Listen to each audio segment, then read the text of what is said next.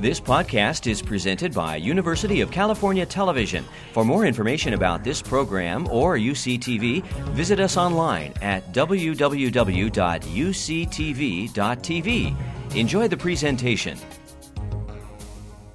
It's my distinct pleasure to introduce, and a real honor to introduce tonight's speakers. Uh, if ever there was a time when uh, the phrase needs no introduction was true, this is it. Uh, but I will do my best to make this very brief. Um, uh, needless to say, uh, the, the, panelists tonight are among the uh, most dignified, important, significant artists um, in the history of Bay Area and American art, and their work is widely respected, collected, and exhibited regionally, nationally, and internationally. So, to my immediate right is William T. Wiley. Uh, Wiley has worked in a variety of media, including painting, drawing, uh, printmaking, sculpture, and performance art. Uh, much of his work combines images and objects with written text. He received his BFA in 1961 and MFA in 1962, both from the San Francisco Art Institute. And Wiley taught at Davis from 1962 to 1973. Uh, next to Wiley is Manuel Neri. Uh, Manuel is a sculptor known for his figurative work in plaster, um, bronze, and marble, although he also uh, uh makes paintings and works on paper. Uh, during the 1950s, uh, he studied at UC Berkeley, CCAC, and the California School of Fine Arts, which is now the San Francisco Art Institute. Uh, Manuel taught at Davis from 1964 to 1990. And to his right is Wayne Thiebaud, uh, who is a painter who has rec- received recognition for his paintings, drawings, and prints of food and other commonplace objects, as well as figures and cityscapes.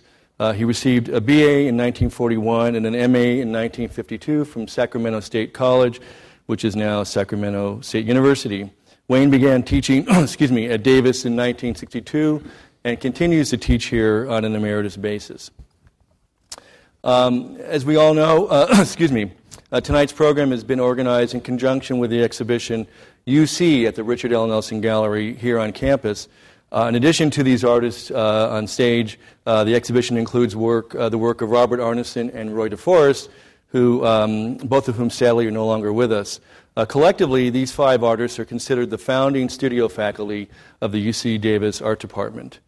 Um, and I want to begin by quoting something from the exhibition catalog, which I've been told to remind you is on sale in the lobby outside. Um, get your copy afterwards. Um, a quote from Renny Pritikin, who's the director of the art gallery, uh, the Nelson Gallery, and he writes um, How did it happen that a relatively obscure rural California university, best known for its veterinary, medical, and agriculture programs, was able to pull together a major roster of artists and teachers? Uh, it's a good question and definitely a pretty um, interesting story, considering that all five of the studio faculty went on to have um, immensely successful careers as artists while at the same time earning the respect and admiration of generations of students who consider them equally great as teachers. So I want to uh, kind of begin at the beginning, if you all indulge me, and uh, ask you um, to share some of your impressions of Davis, uh, the, your colleagues, uh, the students, um, the campus in general when you first came here to teach. Also, you might want to say something uh, about Richard Nelson, who I understand was the, the person who was re- responsible for bringing you all together. So, uh, who wants to go first?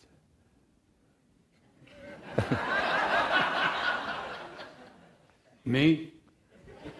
Good choice. Um, well, I think certainly Richard Nelson deserves an awful lot of credit. And I can remember when they asked him how he went about his hiring, he was very determined to have as many different kinds of people in the department that he felt would be the best thing to do rather than having some sort of program or preconceived idea of what an art department would be. So my first experience with him came when I was teaching at the City College. It's called Sacramento Junior College then. And he came over and uh, he had a very quizzical way of talking, hard to understand sometimes. He, he loved to use words which, when he got up in a regular academic senate, everybody sort of nodded their heads and wondered what he was talking about. but he said that uh, he was he'd started an art department and uh, asked me if uh, I'd be interested in coming and I wasn't very interested in that because I was very happy I could walk to the junior college and he said something very again that I'll always remember. He looked out the window and he said, You see the pine tree out there? And I looked out and I said, Yes. He says, How big around do you think that trunk of that tree is? I said, I don't know. It's about that big around. He says, I can get you a roll of canvas that big if you come from do research at the university.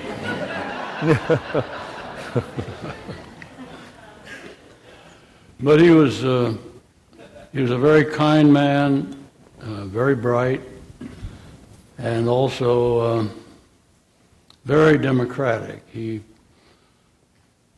my, ex- my exposure to him was that it was always, he always wanted to promote everybody the same. Uh, he also did something, I think, which was rare in the university community as far as I know anything about, and that was he tried to keep us off committees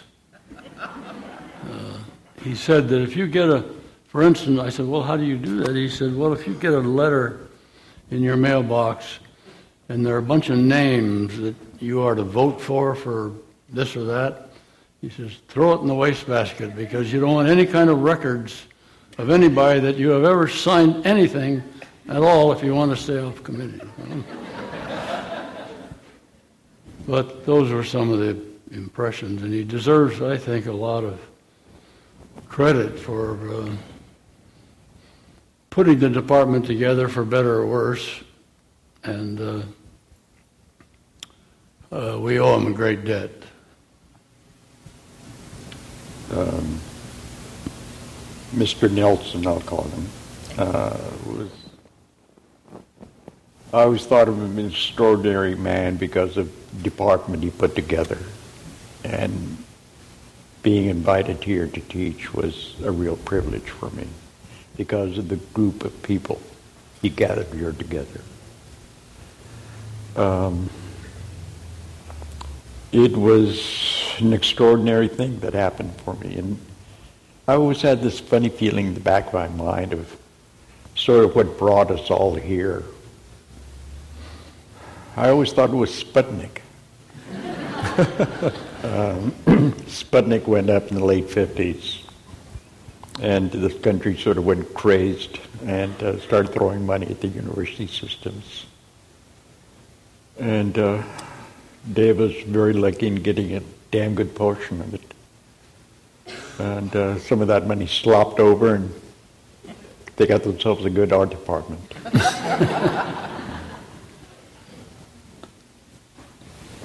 I agree with what they said. okay. All right. They warned me about this beforehand, so. Uh, um, I want to stay, if you will, in the early 60s for just a few more uh, seconds and um, talk about that period, which was a pretty uh, rich and fertile time in, in, the Bay Area art scene. Um, and much of it revolved around the various art schools and university art departments. Uh, as an example, abstract expressionism was pretty influential at the San Francisco Art Institute. Uh, through teachers like Hassel Smith and Richard Diebenkorn. Later on, Alvin Light were there. Uh, Pete Voulkos was doing the same sort of uh, carrying that same aesthetic on in the ceramic uh, sculpture studios at Berkeley that he was sort of beginning to put together. Um, also at Berkeley, you had um, uh, echoes of the Bay Area figurative movement with uh, teachers like uh, David Park and Elmer Bischoff, and later on Joan Brown and Nate Oliveira doing the same thing down at Stanford.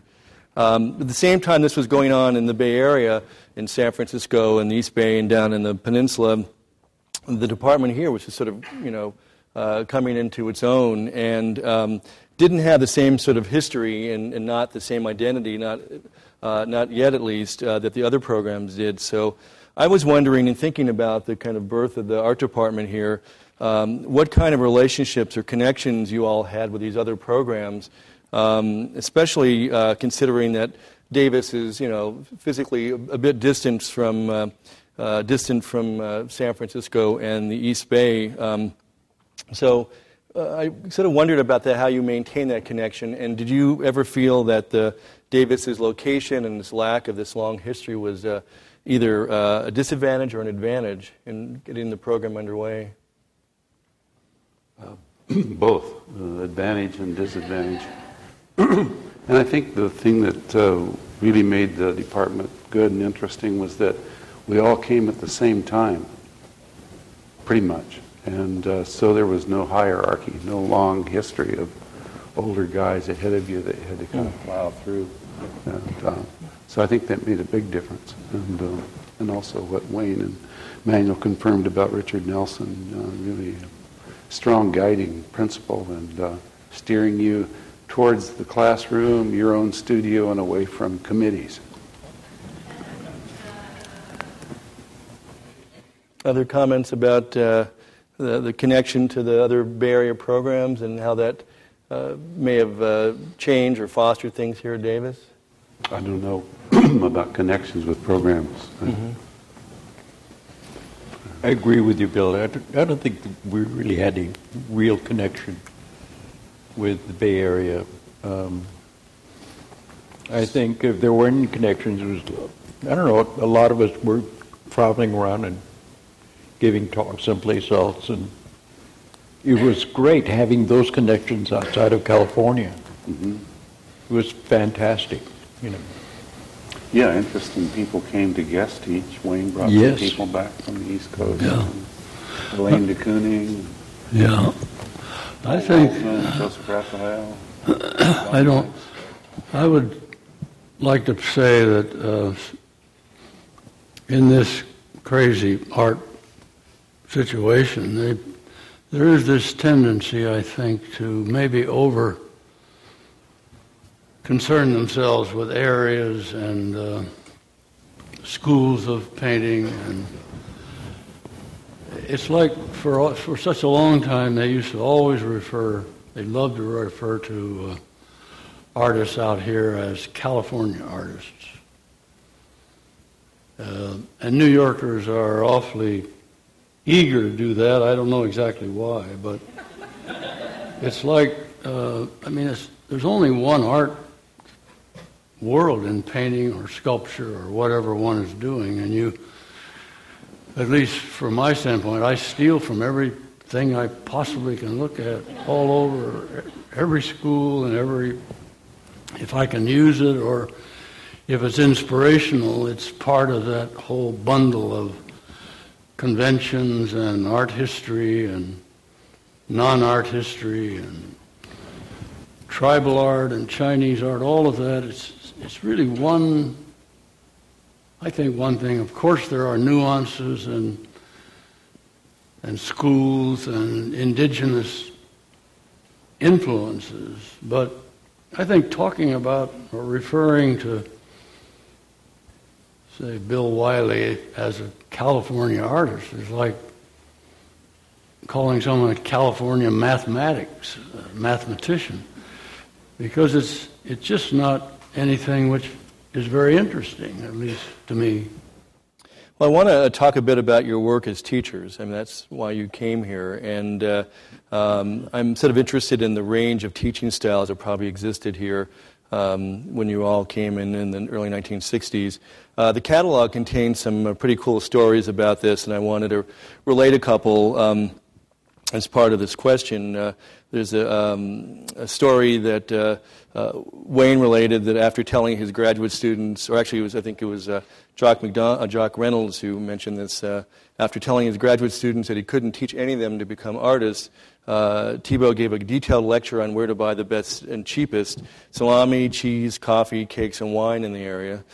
Um, there's a story about uh, Neri in the catalog. Um, uh, after um, uh, giving a demonstration to his students, uh, Manuel sometimes sat in the back of the classroom drinking a cup of coffee while using that same cup of coffee to make dozens of figure drawings from the model. and uh, for Wiley, unexpectedly performing blues and folk songs uh, for his graduate students while playing guitar and uh, harmonica. Uh, there's also a description of DeForest, uh, his whimsy and humor, while at the same time being profound and serious, and a comment about Arneson being the required in your face challenger of the Davis art faculty um, from uh, Jock uh, Reynolds' essay. And that last comment about Arneson got me thinking about this various um, differences in approaches to uh, teaching here. And I wondered uh, if you all uh, changed your philosophy about teaching once you came to Davis. Did your colleagues um, affect that, the students? And I'm uh, particularly interested in your approaches to critiques because I know a lot of uh, art students approach them uh, with a certain amount of fear and loathing. So I wondered how um, you all sort of approach your, um, your teaching here. I think fundamentally the thing to say is I think we're really very genuinely interested in teaching. You try to teach out of your own enthusiasms, and each of us had their own particular kind of enthusiasms and loves and uh, convictions on how they thought they would be able to help people. Um, I, th- I would just say my, in my own case, I, I have no idea how to teach. And uh, I don't mean that in any any any jocular way. It's just that I think everybody, in, the only thing that I have now a feeling about is that everybody is essentially self-taught. I mean, they can see examples, and uh, they were able, in this instance, to see a lot of different kinds of examples. Uh, and then finally, it has to make sense to them, and they have to convince themselves I have to work from my own self and find things that mean something to me and try to get something out there which is not, it doesn't insult the tradition of something like painting or sculpture. It, it makes some, you don't want to ignoble that tradition. Uh, so you, you feel compelled to do your best. And uh, the critical ideas that you talked about going around to the students, graduate students, uh, on a review day, we would all try uh, to give various points of view and reactions to the work. Uh, in, in, many instances, we seriously disagreed. Um, but I think that was uh, important to do. So that the student, again, had to throw himself or herself on the mercy of themselves and try to figure it out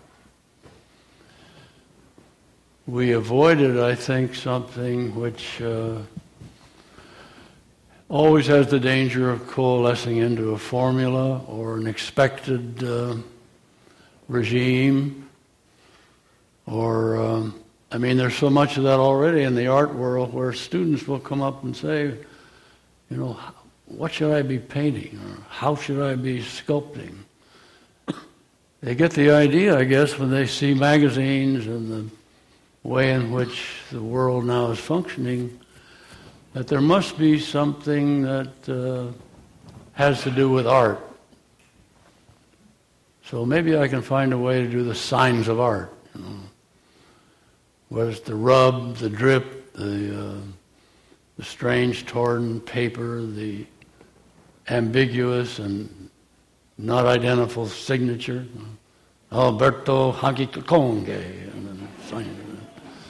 you try to, and I did the same thing. I was trying to figure, how can I make my work look like art? And uh, I, I could never do that. I was not. and I think Chuck Close said something very wise. He said, if you're trying to make your work and you make it look like art, it's probably somebody else's. so that, you know, the idea of the individual is still the most important thing. Wiley, Manuel? well, I had one breakthrough because uh, I always hated taking roll, and uh, just drove me crazy. And um, so I finally, one day, um, first of class, I had everybody go get an eight and a half by eleven uh, pad of typewriter paper, you know, just this white paper, and a black ballpoint pen. And I said, if you want to be counted here um, when you're in class, you have to do a self-portrait on this paper with a ballpoint pen and sign it and date it. And so um, I gradually started to learn names and uh, accumulate this stack of papers. and I could, fi- I finally started pinning them up in there, and uh, lo and behold, as because some people would really get involved in it, and other people would just come in and dash it off. But not thinking about it, as I accumulated those papers, a whole record uh, started to uh, uh, accumulate there, and I could see things happening in this uh, self-portrait signature piece that was really interesting, and I could uh, refer back to things going on in class. Then at the end of the class, I could hand them back this whole stack of uh, self-portraits that uh, had some interesting aspects to it. And, uh, so that was one specific thing. I highly recommend it if you're having that problem. Good one. um, I, I don't know, like I try to make usually a, a few points come across in my classes. For one thing, I don't believe in good art and bad art. Certainly not when you're, you know, you're looking for yourself there in that classroom. And I encourage people to uh, just do it. And I try to make a selection of these works and just hang on to them and then hand them back and talk to them later about the work. And look at little inklings of some of the stuff which they thought was god awful, terrible. And there were like little things there they could draw from, take from, and build upon. And that's what they should look for in, this, in the classroom. Um, things of that sort or what I ideas like that are sort of what I wanted my class to get direction to give direction to my class. Well, speaking of uh, students, uh, I think part of the Davis legacy certainly is uh, the number of graduates that have come out of the school since the 1960s, and the quality of the graduates has been pretty remarkable. Um, just a brief list of alumni, and I'm sure I'm missing a lot of uh, important people, include John Buck and Deborah Butterfield, uh, Christopher Brown, Howard Fried, David Gilhooly, Bruce Nauman, Jock Reynolds, John Roloff, Richard Shaw. I'm sure the list goes on. It's pretty impressive. I think it's a uh, a testament in part to the teaching of the faculty. But I was wondering if you had a sense about your students that were coming to Davis, uh, sort of recognize some of that um, remarkable talent that was coming through there. And also, did you sense while you were here um, the, the, the kind of quality of the students changing as the department got better known, as the program was better known? Was there any kind of appreciable difference? I find classes amazingly uh, pretty much the same. I had a student come up to me, and uh, this was early on when I was first teaching. And they tell you about uh, grading on the curve, you know. You have to have A's, B's, mostly C's, and then D's and F's. So I was trying to follow the rule, and I gave this poor fellow an F. I guess mainly because he hadn't shown up. so he came up to me and he said, uh, Mr. Thiebaud, I don't understand this grade you gave me. And I said, well, it's an F. and he says, I know, but what does that mean? I says, It means you're flunking the class. He says, Flunking? How can anybody flunk art? so since that time, I've hated grading. and uh, I'm not a good grader. Uh, I'll tell you one more story. Elaine de Kooning, that Bill mentioned, coming out here, she did a very interesting session. But she went to the University of New Mexico and taught, and she was very endearing. She was very helpful to young artists and a very bright woman, very, very uh, good painter herself. And she, kids loved her, loved her, so they'd sign up for her class. She was doing a visiting thing, and uh, she graded, and then she was called into the office, and the head of the department says, "Miss Miss de Kooning, you." Well, I want to talk about your grading. You've given, uh, uh, you know, all your students A's. She says, "Yes, I did." Well, I mean, that's you didn't grade on the curve. She was explained what explained what that was, and she said, "Well, I'm standing by my grade. All these students did what I asked them. They did it well. They, they worked hard, and they deserved the grade." So the department had called in uh, someone who taught the same class and showed his grades to her. Said they're a sprinkling of A's and then some B's, and C's. He says, you see, how, how would you rationalize and explain that your grades are better than his grades? She says, that's easy. She says, my students were better than his. so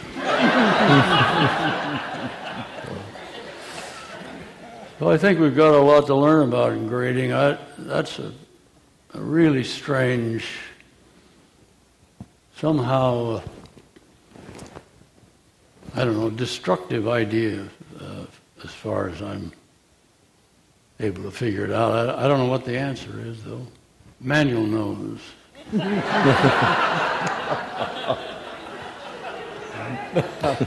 please, please tell us. God, I wish I could. um, I, I, I think uh, what was looking around me at that back in those years, I realized that we had a fantastic gathering of people in the faculty, and uh, it, uh, you know, uh, grades. Nobody even thought of whether about grades. I don't ever, I don't ever remember discussing grading with anybody. Um, it uh, we accepted our you know the faculty around us the people around us and trusted I trusted them completely and knew they were doing the right thing for this department. And uh, that was it. That sort of leads into another question. Um, that was sort of uh, inspired by another story in the catalog that uh, Wayne tells. Uh, describes Wiley storming out of a graduate admissions meeting, muttering the phrase "bunch of creeps." So, um, and as anyone who's ever worked or spent any time around an academic department uh, uh, knows, uh, department meetings can be either, you know, incredibly boring or sort of scenes of, um, of high drama. And um, I know earlier today, um, during the sort of remembrance of Roy, there was some reference to the department and department meetings, and Manuel just mentioned how well you got together. But I would imagine there are some people here who would have loved to have been sort of a fly on the wall when you, you gathered with um, Arneson and DeForest and Neri and Thiebaud and Wiley sitting around. Uh, uh, discussing the department. And I just wondered how, I mean, you've mentioned you all got along well. How, how did those meetings go? Were you all sort of of a like mind, or were there great arguments, or, uh, or neither, all the above? Yeah, all of the above. you put them out of your memory? Sometimes we argued, and sometimes we didn't. And uh, what can you say? Yeah. I think the best time, is, I, I remember most of the time we had a party afterwards. no, we, you know, it's hard. It, wouldn't have been very interesting to anybody, I don't think.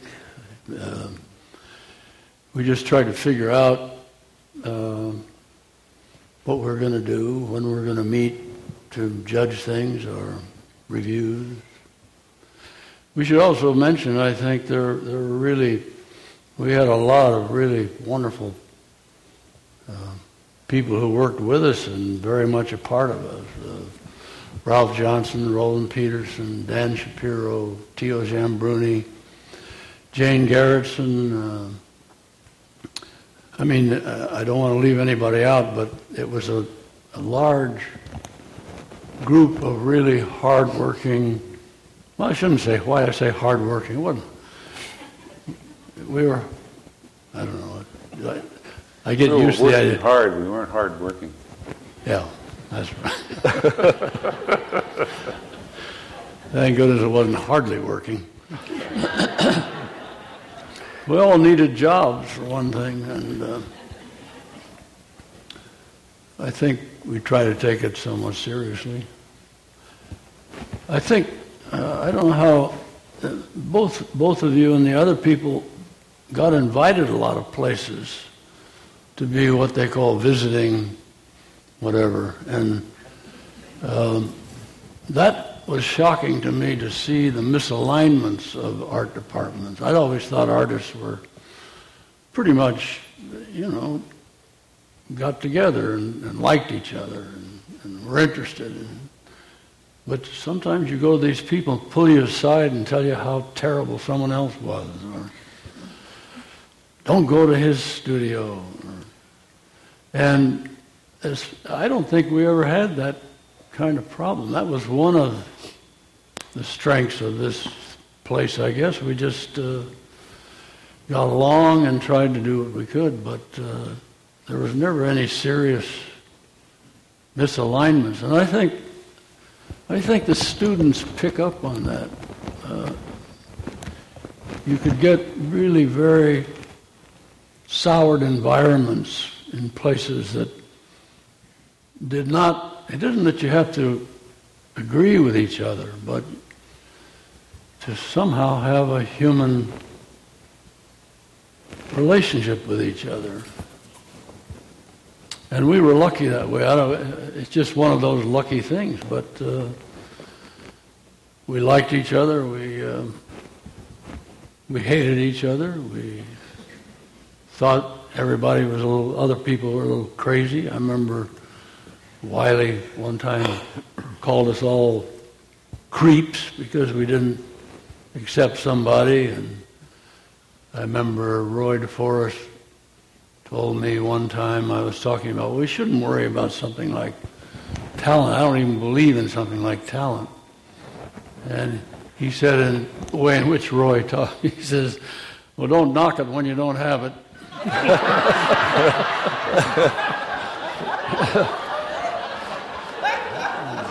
but there were exchanges like that which, which helped us, I think. And Arneson was always sort of like W.C. Fields a little bit, saved a lot of faculty meetings.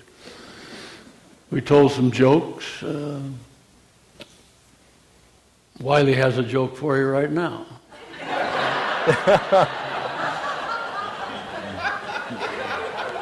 well, the one I told Wayne while we were waiting in the gray room out there um, was about a guy who goes out for a hike and he comes to a big river and he can't see a bridge or anything, but he sees a guy on the other side and he yells over, How do I get on the other side? The guy yells back, You're on the other side.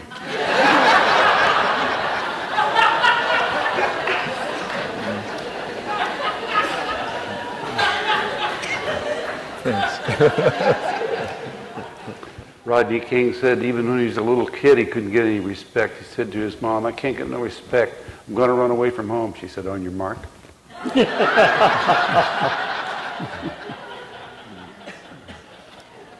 These were actually the kind of faculty meetings we had.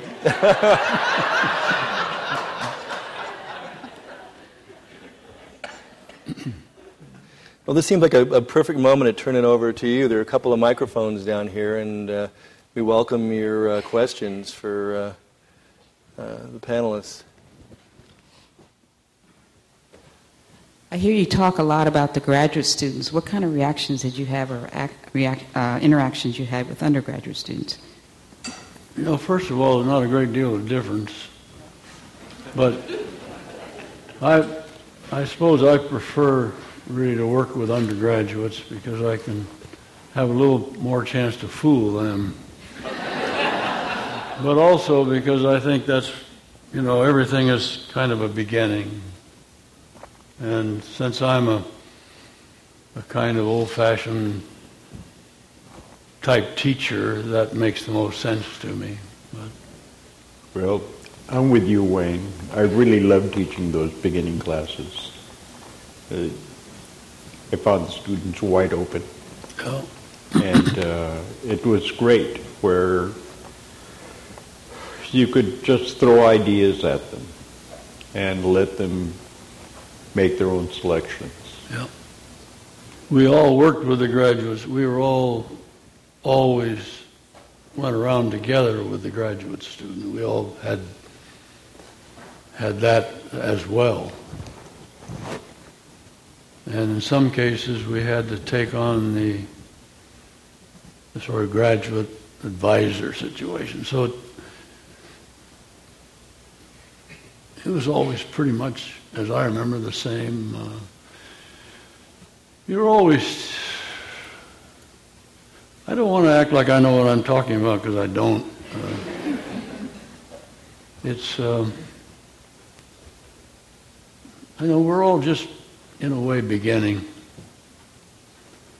And that's the same with graduate students. They, they're just hanging on by their fingertips and they want help, they want want to be thought of, taken seriously. But the same is true with beginning students. Uh, maybe it'd be interesting to talk about the different ways that we teach, and I could, I can confess my ignorance in the way in which I teach. I'm, I'm a, I, I, I didn't go to art school, so I came up as a, as a sign painter, and that's about all I am in some ways now, cartoonist and so on. All those things mean a lot to me. So I try to get the students to draw as well as uh, we can from some sort of basic uh, Western tradition of, uh, of a convention. And I'd give them a, an egg or a white cup and put it on a white piece of paper and give them a 2H or 3H pencil and tell them to make that look like uh, it's glowing in the light. And next door, Bill Wiley would come in and write ice on the board and leave. and who's to say which of those is a better way of doing it? It's no such thing. It's just they're just desperate measures to get people working.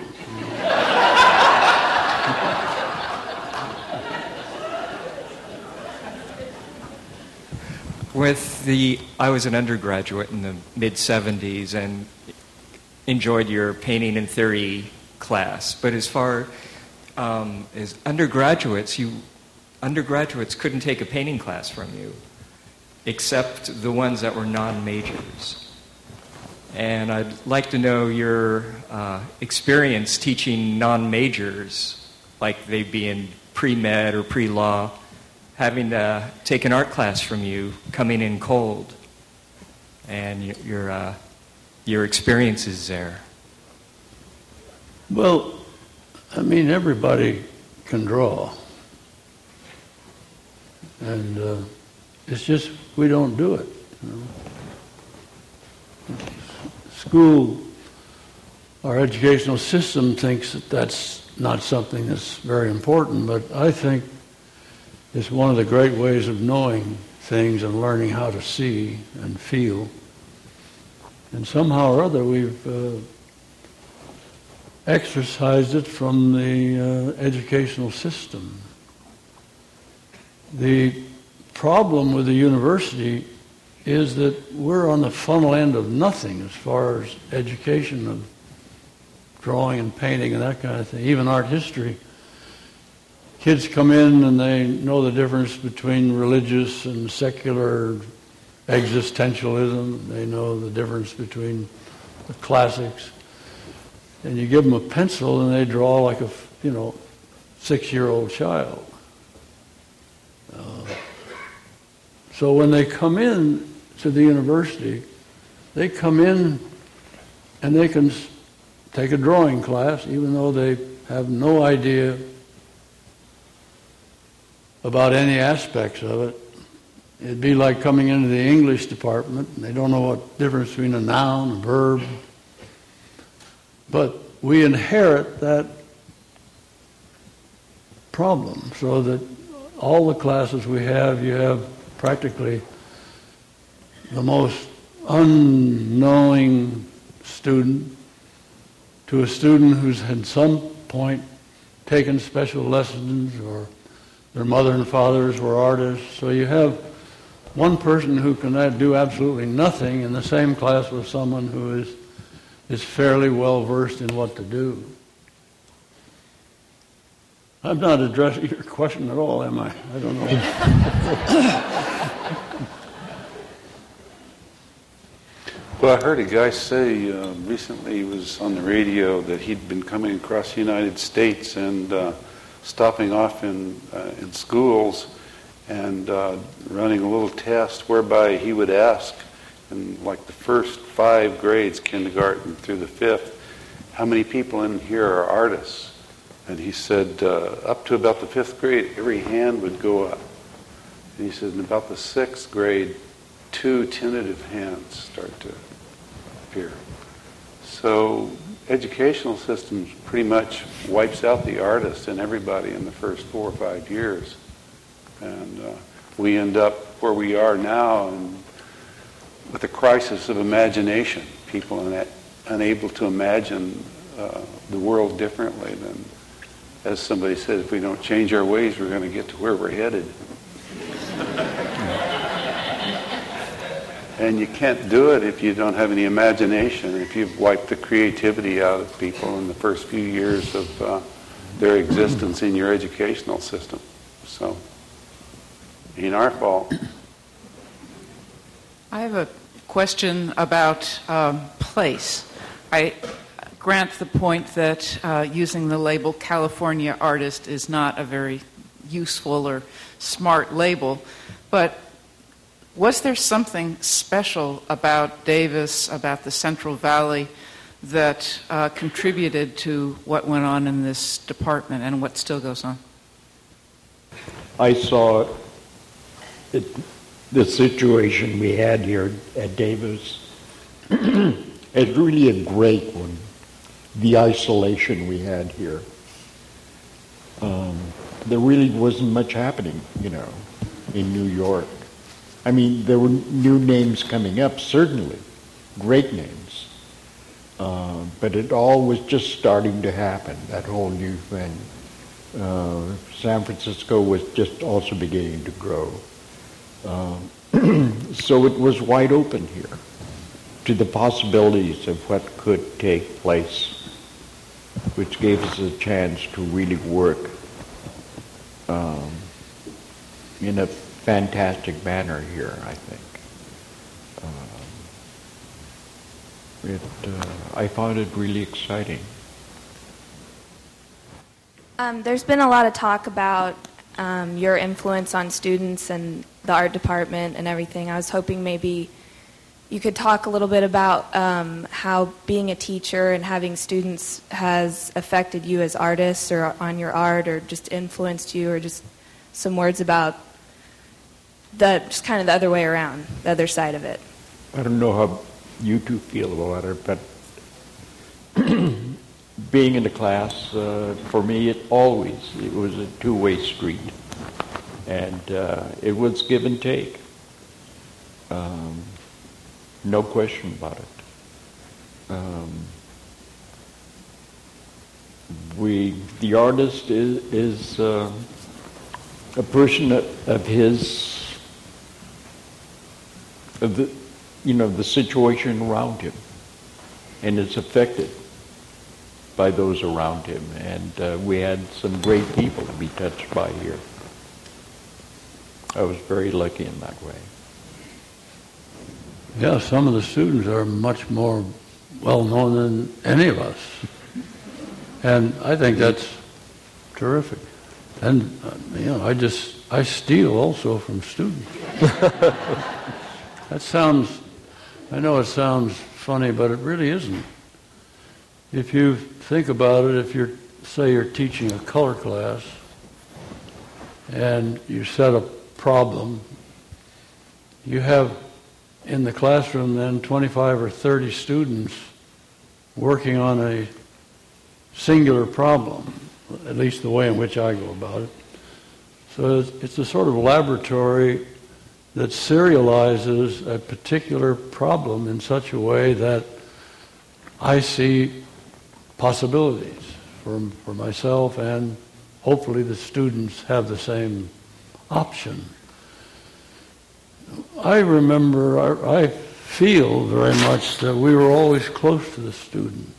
We went often to the same parties. Uh, we went to the same openings together, often uh, as a group, the students and the faculty. Uh, maybe that's another thing that helped us uh, be a decent department. I don't know, but it certainly was in my experience, uh, a closeness which, which was very, very uh, fulfilling. I, I'd, I'd, like to comment a little uh, from a point of view of a town person. Although I was a student here starting in 1958, um, I raised my family here and I worked on campus at the lab school so we'd bring our children. And, and I'd like to suggest that your influence was way beyond the art department, and the community itself has truly benefited from all of your work.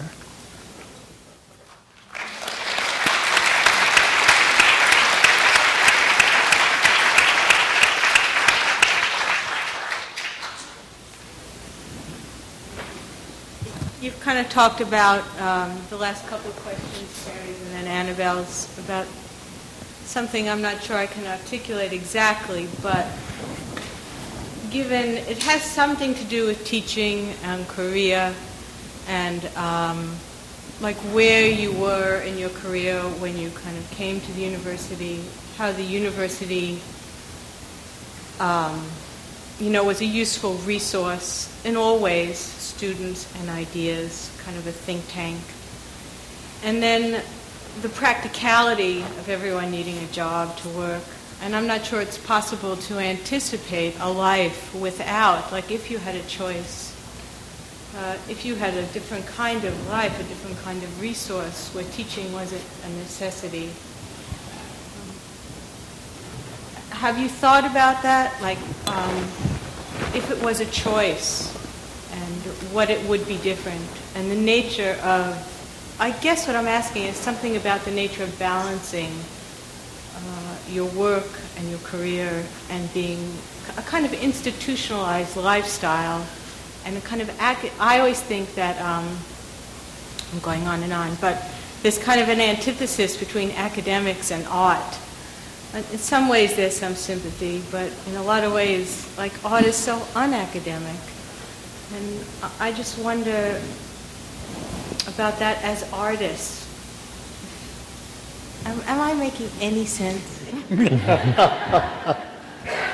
is how I talk to my students too. Well, I don't know. As far as I'm concerned, my career was just crazy, and uh,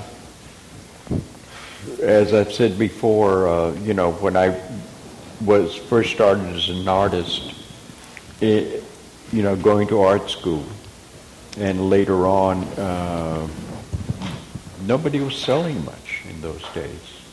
It, it wasn't a matter of, you know, art is a commodity to, to live by. You know. um, I was going to be an electrical engineer in Berkeley where I first started and uh, made the mistake of taking one of those easy art classes at uh, City, City College where I had to go uh, uh, uh, during the summertime to, get a lab class that I needed, you know, at Berkeley. Uh, and um, ran into this guy by the name of Roy Walker. And I was I was going to take a drawing class and I walked into the wrong class and it was ceramics class. And Roy was teaching there. And he was just a wonderful man. Not that he taught me how to be an artist or was a great art teacher, but the information he gave me about what the art world was about at that time was just extraordinary. Uh, we had some great teachers around, some great artists around in the San Francisco area. Uh,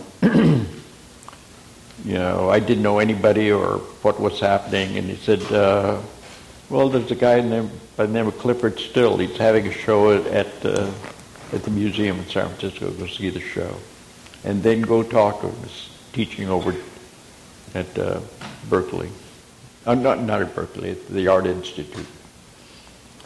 And uh, so I did. and he started telling me about these men who were teaching around it. What I would do was just go over and say, Can I sit in your class and listen to what you have to say? And in those days, everybody was wide open and they let me sit in. And it was a great introduction. Uh, there were just some great people around. There were all these great names from, you know, in those early 50s from. Uh, from New York who were here teaching these summer classes because they, they weren't making much money in New York in, the, in that time. Um, and so I went into the art world and I didn't really, I never thought of it as a, a career where I would be teaching because there weren't any teaching jobs out there beyond high school. And so I I just decided to study with people that were really interesting to me, that I felt I had some rapport with. And uh, it was a great way for me to to uh, get into art school and use the art school in that manner. So I think all of us have, have had, you know, Wayne mentioned a little bit earlier about sort of his break into into the art world, uh, we all had a little different approach. You know, each one of us had a different approach into into this whole thing that that we have here.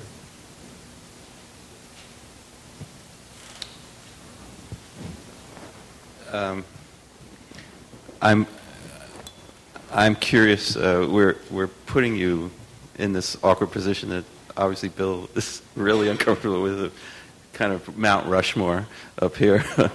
and uh, so I, would just like to bring it up to date and hear what gets your juices going today. What are you working on? Bill, I know you're really impassioned about the war, and that's very present in your most recent work. I'd love to hear what uh, all three of you are thinking about art these days. Torture. Is it a good thing? Should we be doing it? Let's debate over whether it's something we should be doing or not. Hard to keep that out of my mind and out of the work. And uh, also, I'm doing pinball machines. And actually, I got up here late, um, which I was wrong on the time for Roy, and I, I had written out a thing I was going to read on Roy. I think I'll just do that now because uh, that's what I want to do. I first saw Roy's work at the Dilexi Gallery in the late 50s or early 60s.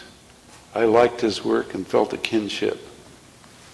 later in the early 60s, I got to know Roy when we taught together at Davis, roughly 62 to 72.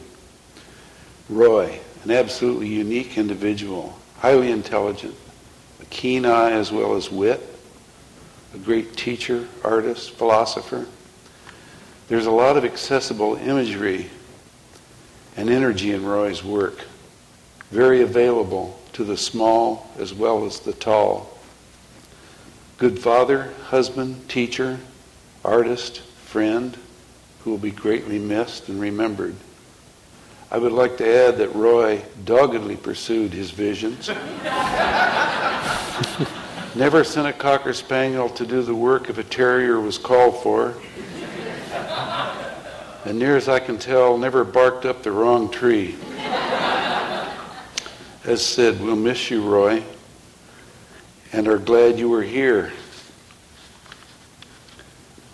We send you lots of love and good wishes to you wherever you are. And I was thinking earlier, talking about graduate students and uh, going to the graduate uh, reviews, and um, Roy laid a phrase on me. First time I'd ever heard it, we were looking at somebody's work, and I was having a hard time expressing to the student that I wasn't completely convinced by his work. And Roy gave me the phrase, uh, fails to suspend your disbelief. It's a nice way of putting a hammer on somebody.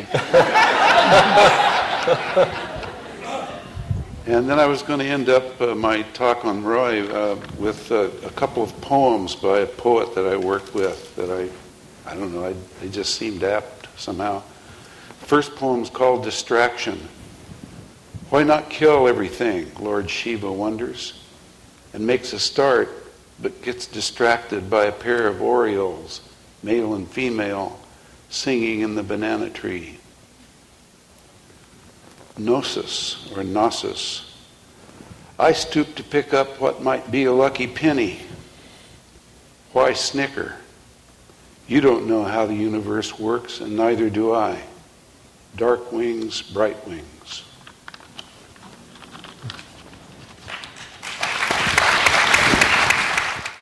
You've been listening to a podcast from University of California Television.